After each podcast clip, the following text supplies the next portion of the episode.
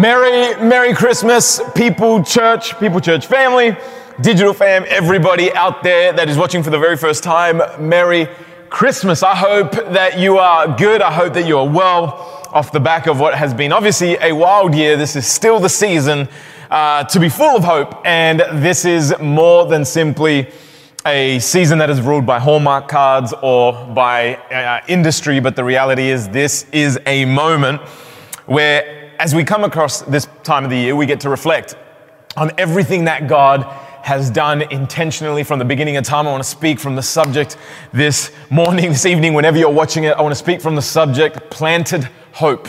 Planted hope. We're going to go straight to some scriptures, but before we do, we're going to lift up our faith. We're going to set the tone. We're going to set our expectations. And because I think it's only right that we do.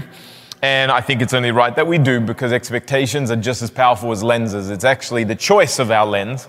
It's the fact that in the midst of what we might be going through, because I am aware, especially in a year like this one, that not everybody finds themselves in the cheeriest, most like Christmas spirited place. But there's power in understanding that our God moves through seasons and that in the Bible, God's people were instructed to actually celebrate certain things at certain seasons because they were a remembrance of what God had done.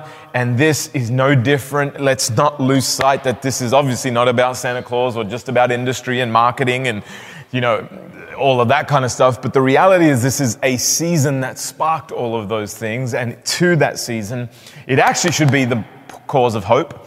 It actually should be the cause of, of some faith, of some strength off the back of what might have been the craziest year for those that have lost people, for those that are always taunted by this time of year, as you maybe look at it as a reflection of all the things that you do not have, let me tell you that after today's message, I believe that we have an answer to what might be unanswerable those losses, those pains, those hurts. Why? Because I believe this that well before you and I needed it, God planted hope so that you and I might reap a harvest of what that hope brings us. That you and I could have joy, that's part of the gospel message. That you and I could have peace, that's part of the gospel message. In fact, it says peace that surpasses understanding. And shouldn't we just stop right there for a second? The fact that Romans tells us in Romans chapter 1 that it is only by faith that we have the ability to comprehend and understand this gospel, this, this, this, this message, this incredible gift that has been given to us. And that is the reality that it is our hope that is staged on the fact that God has given us a gift planted amongst us so that you and I could have a peace that makes no sense, but we could have it anyway. So I hope that by the end of this message today, as we talk through planted hope, that you and I would find ourselves encouraged by what maybe otherwise has been a point of the year where we feel discouraged because this is the time to be cheerful, full of hope, because God has planted hope. Let's go over to, uh, we're going to go straight over to Isaiah 53. And this is a kind of a window. This is what would be called a, a book of prophecy. It's basically something that is being foretold. And there's a few reasons that God does that. He does that so that once it takes place, we know it was Him. It also brings hope and inspiration and directs us into the things that we should be looking for, waiting for, ready to build on. I want to ask you, what are you looking for and waiting for to build on?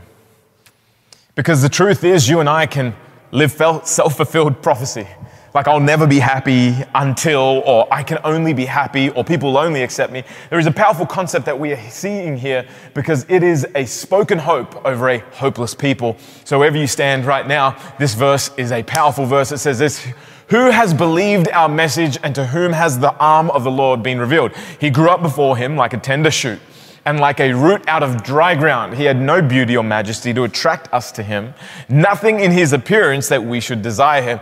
Pretty powerful verse just there. We're going to go on and read a bit more, but the truth is that there was nothing about Jesus other than the personhood of Jesus that was attractive. Meaning that there was so much coming from him, and his majesty and his sovereignty was so apparent that there was something about him that drew people to him. I want to tell you right now that maybe the spotlight and the, spec, the spectacular has been taken out of, out of 2020. The, the, the, the, the, bass that kicks in during worship has maybe been taken out. But the truth is this that God attracts us not by those means, but by the reality of a hope that our spirit understands, even though our other senses don't seem to be or need to be activated. It's a powerful statement Because what it tells us is that Jesus actually had something to offer above being relevant, above being cool, above being like a rock star, above being any of these things. What he actually had was a hope that surpassed understanding. And so we pick it up again. It says, He was despised and rejected by mankind, a man of suffering and familiar with pain, like one from whom people hid their faces, he was despised. And we held him in low esteem. Surely he took up our pain and bore our suffering. Yet we considered him punished by God, stricken by him, and afflicted, but he was pierced for our transgressions. He was crushed for our iniquities. The punishment that brought us peace was on him, and by his wounds we are healed. This time, although that sounds like an Easter verse, is really speaking about the fulfillment of a plan that God started. It's kind of the harvest of a hope that was planted well before. Let's throw over to John 3:16 because at John 3:16 it's like the beginning of the story that is told to us at the end of the story ish kind of one of those movies, you know, where the beginning's the end, the end's the beginning, whatever. For God so loved the world that he gave his one and only Son, that whoever believes in him shall not perish but have eternal life. So we see what I find so powerful about the Christmas story is that God planted hope on earth through the life of Jesus, knowing that he would bear pain, that he would suffer for the things that you and I might be going through, that you and I might have caused in our own lives. And yet he suffered so that what? So that you and I might have hope. We've got to understand that this season we celebrate the birth of Jesus because we celebrate the actual birth of hope on earth. The fact that God's plan stopped being a moment of prophecy and started to become a, a, a moment of fulfillment.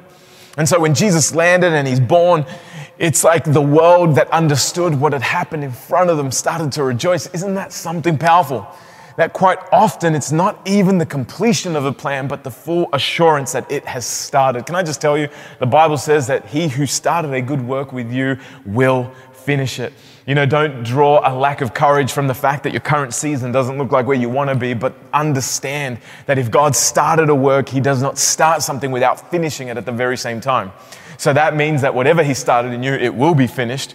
And it's such a powerful thought that God loved us so much that He was willing to sacrifice His Son, literally sow Him into a situation that meant the loss of His Son so that He might gain a harvest of children through adoption, Ephesians says, in Christ. When we sit here today, Christians, I want you to not forget the power of this Christmas season. I don't want you to ever stop and think, man, ah, oh, it's not the Christmas I wanted. I think we've got to remember that this Christmas for us signifies the culmination and the beginning at the very same time of hope, not simply becoming a concept that is promised, but an assurance given to us through the birth of Jesus Christ. I want to give you three reasons that you and I through the moment that Jesus was planted here on earth so that you and I might have hope. Three reasons that you and I have to hope. And this is number one it is that we have a name to place our hope in. A name to place our hope in. You know, it's funny because there's often, you know, I don't know what it is, but the moment that I married my wife is the moment that she took her phone and it's like hid it somewhere. That whenever I call, she doesn't need to answer. I know why it is, but I could tell you right now that if I was in a situation where I needed to phone a friend, I'm not phoning Audrey. I love you, babe, but like, I don't know what it is. It's like, where is her phone most of the time? Now, admittedly, lately, we've grown together in marriage and she's back to answering her phone. However, like, I am not gonna, she's not my phone friend. Now, that kind of plays with the concept of putting our hope in a name, right? Like, and in many ways, in different struggle seasons of my life, I remember putting my hopes in my natural father and being like, man, God, if I ever am in a bind, I can at least call. And there's certain things that come with maturing that you realize that there are certain situations that there's only one name you can really put your hope in. The Bible says that he sticks closer than a brother. And the truth is that you and I have a name we can call on. There's actually scripture that says that when we call upon the name of Jesus, we are saved. There are stories and accounts around the world of when people call on the name of Jesus, the, that, that circumstances and situations turn around. In the Bible, if you call upon the name of Jesus, that demons would flee. I mean, we've got to understand that this name is more than simply a name, it's a title. And it is His title that you and I, when we speak it, we are speaking hope into our circumstance, speaking hope into this world around us. We got to understand the power of this Christmas season. And it is about giving. And it started with the gift that God gave us of His only Son so that we had a name to call on. I'm not proud of this moment, but it's true. When I was 16, flying down a hill, I hit a pole and like my bike starts to flip. And I don't know why, and I'm so glad none of my friends were around. You know the first name I called out? This is so embarrassing. Maddie's looking at me. I did. It's what you probably think. I was like, I said, Mama. I said, Mama. I don't even know why. As a 16 year old, there's something about like, ah, I'm in trouble, Mom. Right? It's just like what happens. But how powerful is it that that same instinct can rise within us to call on a name that can save us from all circumstances. I want to tell you that in your deepest and darkest moments, do not, un- do not underestimate the power of the name that was sown on earth so that we would reap a harvest of hope in every crazy season, in every crazy moment. Do not forget to speak the name that is above every other name. That the Bible says that it's, it's these thoughts and different, th- sorry, there's a, there's a passage that says that we should take our thoughts captive before they turn into a high thing and exalt themselves against the name of Jesus. Sometimes the enemy wants to contest for the name that you put your hope in. And last week we spoke about the wrong side of hope. And I think when it comes to the names we hope in, we could get on the wrong side of that. And sometimes we put all of our hope, meaning we trust that what the names and the titles that have been thrown at us, or the sicknesses and things of that nature become, what we really believe is going to manifest which is the truest form of what hope in the Bible is talking about. It's a hope that is an assurance, not so much hopeful. We got to remember that this name is a name above sickness, it's a name above circumstance, it's a name above impossible, and, G- and God gave us His Son Jesus so that we had a name to put our hope, on, hope in. Number two is this a promise to place our hope on. Not only did he give us the name, but the name is the fulfillment and the seal of the promises that have been given prior. See, you got to understand that without the name, there was no access to the promises. Jesus is a powerful concept in, our, in the Bible, and why he's an anticipated figurehead as the Messiah is because the Messiah brought the promises. He sealed the promises over our life. So now that we've got a name that we could put our hope in, we've also got promises that we could pour our hope on. That we have a promise for peace. We have a promise for a better day. We have a promise that things can turn around. We have a promise that God works all things, Romans 8:28, to the good of those who love him so that we might be transformed to the image of that of him who called us. I mean, these are crazy great promises. And I got to tell you, I'm not saying this is just a sense of religion. I have stood on the back of many lives, many of life's challenges and understood that because I have a name that gives me access to a promise, that everything is different, everything can change. I want to encourage you, keep hold of your promises. There's importance to understand that your promises, the enemy's going to come for them, life will come for them, and we've got to make sure that we maintain our hope in the fact that our God fulfills promises. He might not always do it as quick as we want to, but God does it, which brings us to our last point. And I think it's important, I would almost call it an understanding of Christian economy, if you will, the way that things move. It is this a process to build our hope through. Do you understand the process of growth? We're surrounded right now by plants and, and just kind of this imagery that we wanted to bring forth today of the fact that it says in Isaiah 58 that he was a tender shoot, that he was sown and came out of dry places. What is amazing is to think that in the imagery of this greenery that has grown, that has, that has taken place, the process isn't as beautiful if you actually stop and realize and not sit from the end result, which is where you and I as humans love to live. We love to live at the end result. I don't know that we've become an instant culture as much as an instant culture fits us well. You know what I'm saying? Like an instant culture fits our propensities as humans well. I don't know that we're lazy as much as lazy fits us well. I don't know that the easy route is what we really were built for as much as the easy route fits us well. We want it done, we want it easy, and we want it just given to us. It's just the reality of our ideal. However, that breeds a false perception of the journey towards the better life that we have. Because if we understood the way that these beautiful plants actually came to pass, we would understand that first, before there was a plant, there was nothing but ground. And before that ground turned into a plant or anything, a seed had to get buried deep down into darkness. See, the darkness seasons of our life are not the seasons that we're most comfortable with, and we often feel like there's an absence of God's presence. However, the reality is that God has done some of his greatest work in the darkness, and he is quite comfortable with it. He created this world in the darkness. He sows seeds down deep before they become sequoias and trees that bring shade. I want you to comprehend and understand that God isn't always instant into doing the instant. Yes, there are moments in the Bible, many, that he does miracles. But even those miracles were in the making of a young boy named Jesus sown onto earth with a destiny that was greater than any could imagine, with, a, with you know, a responsibility to shoulder that was intense and insane. And although there was an instant in his healing that he brought to some people, he was still in the making, if you, if, if you make, you know, if, if you understand that concept. And I, I want to encourage you that the lack of seeing what you want doesn't mean that God's not working on it. See, there's a process to the way that God does things, and He does things so that they are sustainable. This is kind of buzzword at the moment that you hear a lot in organizations, in everything basically. It's organic. We get on buzzwords and it's everywhere, right? Like Whole Foods through to like organic teams and organic growth and organic relationships and just organic church. Like organic, right? Meaning that it happened. What's so good about organic? Other than the fact that maybe it's the way nature intended it, and we found that when things do the process of nature, they end up being better for us and stronger. The nature that God has put before us is that you and I wouldn't simply arrive at our best day in calling, but that we might grow to the strong plants that we need to be and trees, if you will, that can sustain the calling and the places that God wants to take us. There is a process to hope, and the Bible speaks about it. This is what Romans says about the process of hope. Let's read it real quick. It says Romans 5, 3 to 4. Not only so, but we also glory in our sufferings because we know that suffering produces perseverance, perseverance, character, and character, hope. There is a process to our hope. And if you couple that verse with Romans 8:28 that says he works all things together for the good of those who love him, you've got to understand that God is in the business of longevity. God makes things that last.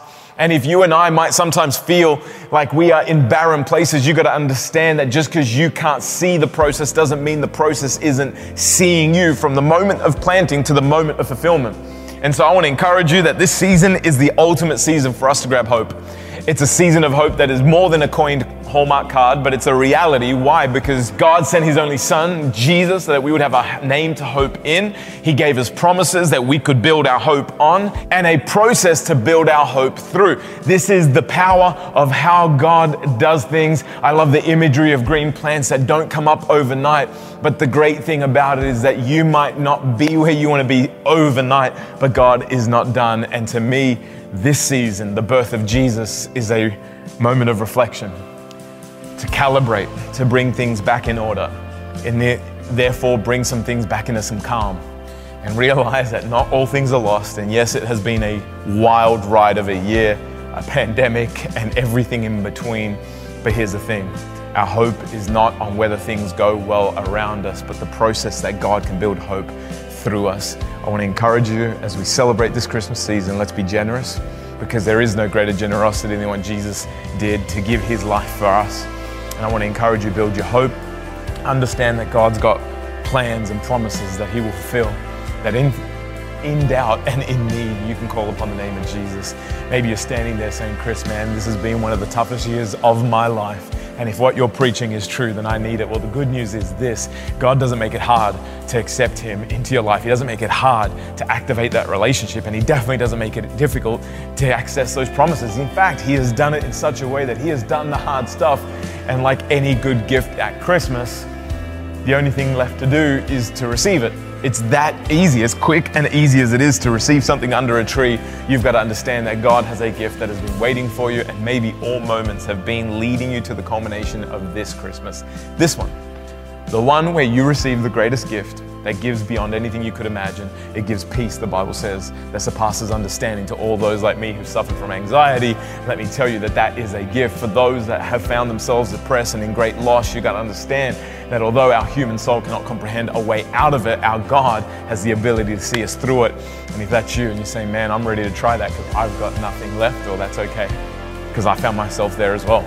So this is what we're going to do. If you're saying, Chris, I need Jesus, then what we're going to do is we're going to pray a prayer.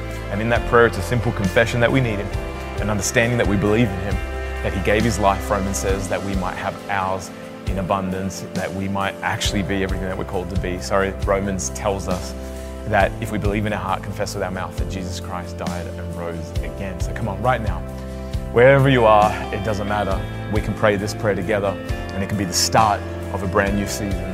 And that's the beauty of this season. It resembles and it resonates with God's ability to bring a brand new start. So come on, let's pray. Dear Lord Jesus, I ask you into my heart as my Lord and Savior. I thank you that you planted hope. Through the name of Jesus, I have a new beginning, a future, and a purpose through a relationship with you. I pray you forgive me of all my sins and that I start fresh, new, and filled with purpose. In Jesus' name we pray. And everybody said, Amen. Amen. Congratulations. There is no better gift that you and I could ever receive in life, let alone this Christmas. I pray that this is the beginning of the best part of your life. And although challenges, they will arise, we know this that we've got a God that gets us through the things that we're going through. So I want to encourage you. Why don't you plug in? If you're on our in our digital family, then please plug into any church that you can in one of your cities. But if you are here in Chicago, Toronto, or Barcelona, just hit us up get connected because that's where life starts. And on top of that, if maybe you want to stay in our digital community, you can do so. We've got watch parties popping up and we've got ways that we connect with you. You could just do that through Renée, which you've heard about at the beginning of this service. It will be incredible. Hey, here's a gift that we've got for you beyond the gift of this service is if you made a decision, we want to give you the book of John. It is a free gift it is a beautiful piece of literature that is aesthetically put together so beautifully as well, but more than that, it's got a message that is beautiful that'll get you through things. And I want to encourage you in moments that you feel down, turn to the Word of God, open it up, and I promise you it'll speak to you, it'll relate to you, and it'll build you beyond what any other relationship can do. Church, we love you. Uh, we can't wait to be together in person. We hope that you celebrate well this end of season with your family and that you lift your eyes up to all the things that are possible, all the things that are waiting for us, and all the things that this season could produce. Let's make sure that we finish this season with some good definitions and really look back and define it as a season that built us, that there is more for us, there is more for us to do. God's got plans for us, and I want to encourage you the best is ahead of us. In Jesus' name, amen. We'll see you back here next week.